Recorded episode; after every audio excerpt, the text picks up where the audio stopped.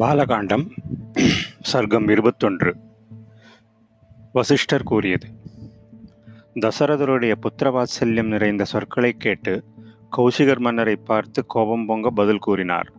முன்னதாக ஒப்புக்கொண்டு விட்டு பின் அந்த சபதத்தை புறக்கணிக்க விரும்புகிறாய்.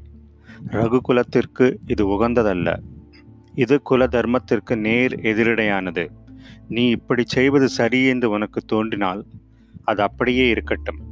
நான் வந்த வழியே திரும்பிப் போகிறேன். காகுத்தனே கொடுத்த வாக்கை பொய்யாக்கிய நீ உற்றார் உறவினரோடு கூட சௌக்கியமாக இருப்பாயாக. விஸ்வாமித்திரருடைய கட்டுக்கடங்காத கோபத்தினால் பூமண்டலம் முழுவதும் ஆடி அதிர்ந்தது. தேவர்கள் பேரச்சமடைந்தார்கள். நல்ல விரதங்கள் அனுஷ்டிப்பவரும் மனோதைரியம் உடையவருமான மாமுனிவர் வசிஷ்டர் உலகம் முழுவதும் பயத்தால் அஞ்சி நடுங்குவதைக் கண்டு மன்னரை பார்த்து இவ்வாறு கூறினார். கீர்த்திமிக்க இக்ஷ்வாகு குலத்தில் தோன்றியவன் நீ. சாட்சாத் இன்னொரு தர்ம தேவதை போன்றவன். உறுதியான உள்ளம் படைத்தவன். புலன்களை அடக்கியவன். சகலவிதமான செல்வச் செழிப்புடையவன்.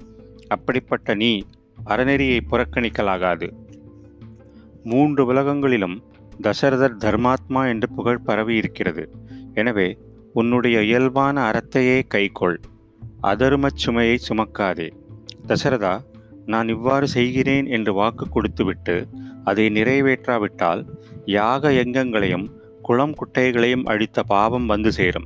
அதனால் ராமனை அனுப்பி வைப்பாயாக. நெருப்புக் கங்குகளால் காப்பாற்றப்படும் அமிர்தத்தை யாரும் நெருங்கக்கூட முடியாததைப் போல விஸ்வாமித்திரரால் பாதுகாக்கப்படும் இவனுக்கு அஸ்திரவித்தை தெரிந்தாலும் தெரியாவிட்டாலும் அரக்கர்கள் இவன் எதிரில் நிற்கக்கூட முடியாது. இவர் தர்மத்தின் திருவுரு. இவர் பராக்கிரமம் உடையவர்களில் முதன்மையானவர். தவத்தின் பரமஸ்தானம். இவர் நாலாவிதமான அஸ்திரங்களை அறிந்தவர். மூன்று உலகங்களிலும் உள்ள சராசரங்களில் இவர் அறிந்துள்ளவைகளை ஒருவர் கூட அறிய மாட்டார் இனியும் அறியப்போவதில்லை. தேவர் முனிவர் அசுரர் அரக்கர் கந்தர்வர் யக்ஷர் கிண்ணரர் உரகர் ஆகிய எவரும் இவருடைய பேராற்றலை அறிய மாட்டார் எல்லா அஸ்திரங்களும் பிரிச்சாஸ்மன் என்ற பிரஜாபதியின் புதல்வர்கள் தர்ம வழியில் செல்பவர்கள். முன்னொரு சமயம் விஸ்வாமித்திரர் நாட்டை ஆண்டு கொண்டிருந்தபோது அவருக்கு கொடுக்கப்பட்டவர்கள். பிரிச்சாஸ்மனுடைய புத்திரர்கள் தக்ஷ பிரஜாபதியின் இரண்டு புதல்வியின் புத்திரர்கள். அவர்கள் ஒரே உருவமுடையவர்கள் அல்லர் பல்வகை தோற்றம் உடையவர்கள் மகாவீரமும் பிரகாசமும் உடைய அவர்கள் வெற்றியை தேடித் தருபவர்கள்.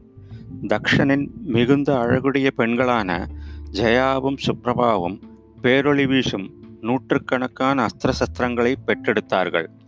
ஜயா என்ற பெண்மணி எல்லையில்லாத பலம் கொண்டவர்களும் விருப்பம் போல் உருவம் எடுக்கக்கூடியவர்களுமான ஐநூறு மகன்களை அரக்கர்களை கொல்ல வேண்டும் என்பதற்காகவே பெற்றாள்.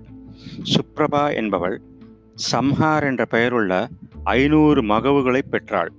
அவர்கள் யாராலும் வெல்ல முடியாதவர்கள் அடக்க முடியாதவர்கள் பெரும்பலம் உடையவர்கள் அந்த அஸ்திரங்களையெல்லாம் குச்சிகபுத்திரனான இவர் உள்ளபடியே அறிவார்.